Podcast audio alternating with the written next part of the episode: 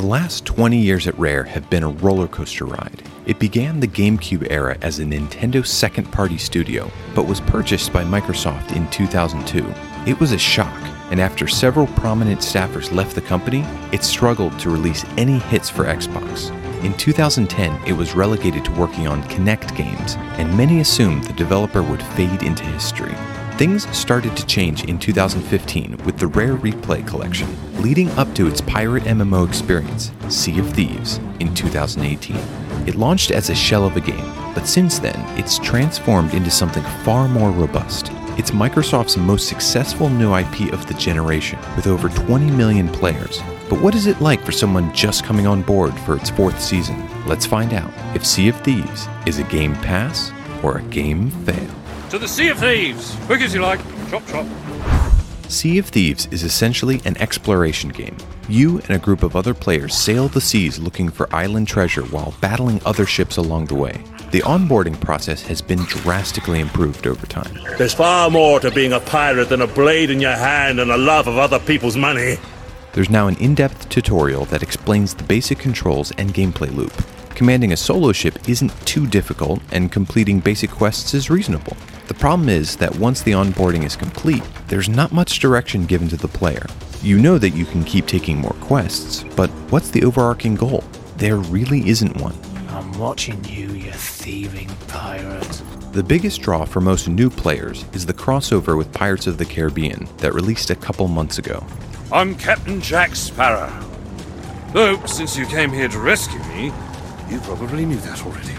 Jack Sparrow found and lost a treasure that could doom the entire Sea of Thieves. It's your job to team up with him and get it back. It's easily accessible from the start, and it adds much needed structure. It's not especially compelling, but it's still the highlight of the experience.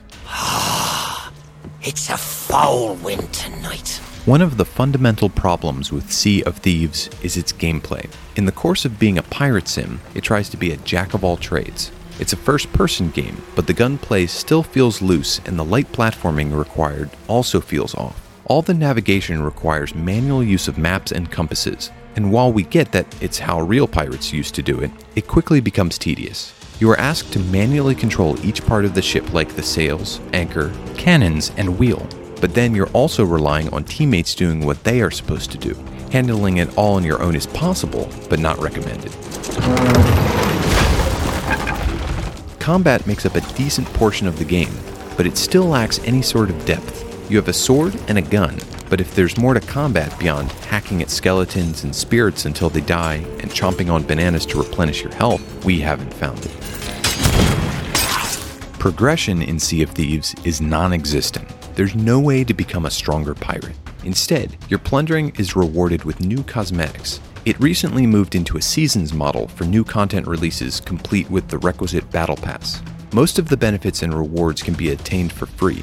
One progression track that isn't purely cosmetic is a reputation level with various factions, but it only unlocks new, riskier ventures with greater rewards. There's a lot to do, but if you don't care about how your pirate looks, it's hard to become invested. Be quick, time's precious. The main hook for this pirate sim is playing with others. You can gather a party of friends or just join a random game, and either works fine. Sometimes you'll join a crew in the heat of the moment and are left scrambling to try and find a role. But it's also a great way to sample a lot of the late game content like the siren battles that were added in the most recent season. Your death shall be a warning to those above! It's entirely possible for a single experienced player to carry the entire crew, but having extra deckhands helps fill in the downtime with song and dance.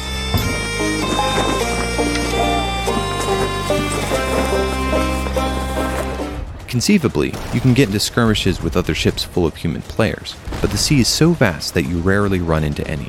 The same goes for massive sea creatures lurking in the depths. While the dedicated player versus player mode is fun enough, we've never seen another crew out on the open ocean. You would think that a pirate sim would be hard to find comps for, but Sea of Thieves' core tenet of exploration is well represented on Game Pass. No Man's Sky covers a lot of the same ground. It's just set in space and includes a lot more structure and progression. Fallout 76 is another open world multiplayer game where you have to make a lot of your own fun. It's improved a ton since launch, but it still isn't exceptional. Forza Horizon 4 is another open world multiplayer game. Its core gameplay is excellent, but it's obviously an entirely different genre. If you are just looking for something that requires multiple players working together towards a team goal, Overcooked 2, Unravel 2, and A Way Out are all solid cooperative games. Games like The Elder Scrolls Online, Destiny 2, and even Minecraft are there to scratch that massively multiplayer itch, but only on console. Now it's time to find out is Sea of Thieves a game pass or a game fail? I say you're as ready as you'll ever be for what's ahead. Sea of Thieves features a unique gameplay loop, but you have to dig through a lot of dirt to find its buried treasure. This has been true since its launch, and the myriad updates haven't changed it much. The gameplay is rough, and the progression is almost non existent. It's a lot more forgiving to newcomers than it used to be, but there aren't enough frivolities to fill in the excess downtime. It's a great time waster, characterized by huge stretches of downtime, interrupted by bursts of panic. If you have a group of friends who want to commit to the pirate life, there's some fun to be had if you're patient. But this doesn't fit the Game Pass model especially well.